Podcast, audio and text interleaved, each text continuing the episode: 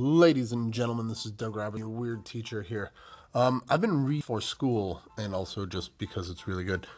Um, Jo Boaler's book, Mathematical Mindsets, and I've it's been really good. It's it's very inspiring. It's got me thinking a lot about the way I'm teaching math and, and the way I'm talking about math with my students and the way I wish I had been taught math because oh my god, um, I am definitely one of those kids who hated math um, and I use that in the past tense because I know we're not supposed to say that. I uh, but I did. I hated math. I was not any good at it.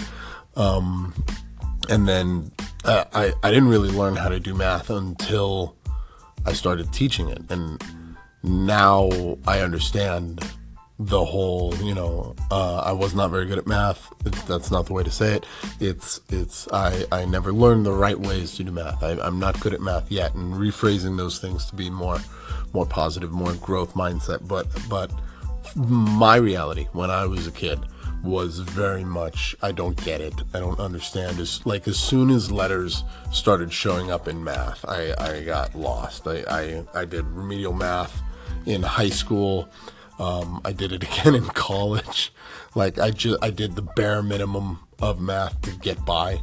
Uh, I like to joke that one of the reasons I teach fifth grade is it's about as high as I understand math and um, I, all of those things are not fair, and I, I could figure it out if I needed to. Uh, things make more sense now, and I've had a few of those awakening moments when it comes to math.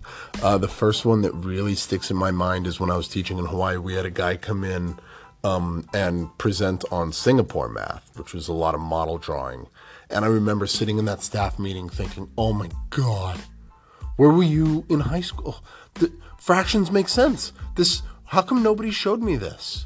And I, I, maybe somebody did. Maybe I am discounting my math teachers in elementary and high school, but I don't remember it. Maybe I wasn't ready for it, or maybe it never happened. Um, but that kind of thing just kind of blew me away. And Jo Boaler's book is a lot about um, math is not solving equations. That's how we teach kids, and that's wrong. Math is this beautiful, artistic, blah, blah, blah, blah, blah thing. And I really like that.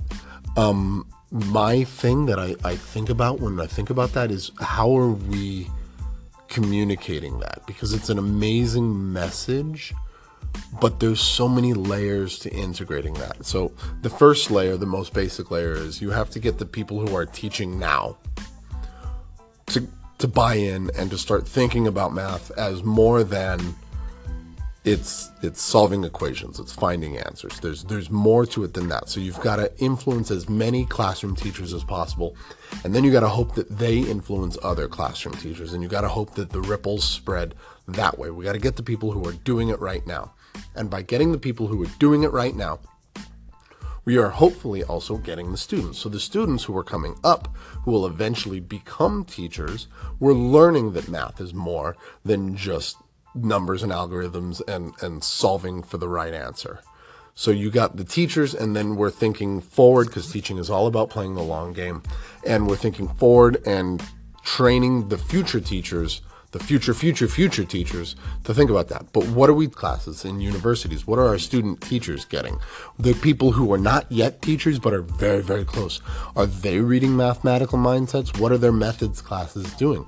Because we have to be getting at them too and layering all of these different ways to be thinking about math. So the teachers that are currently doing it are thinking it, and they are training their student teachers, if they're mentor teachers, to be thinking about it, which is getting the students that are going to be teachers in 15 years to be thinking about math that way. But we're also getting to the student teachers. So we're we're talking about impacting current professional development that is happening in schools.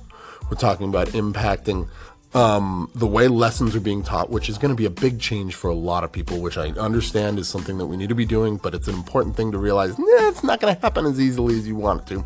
And we have to be impacting the way universities are teaching math. So that's three really heavy, deep levels. And that kind of thing always gets me when we talk about the change that needs to happen in education is how deep we have to go and how big of a job it is. And the point is, we still have to do it. You can't not. You just have to kind of put your head down and go.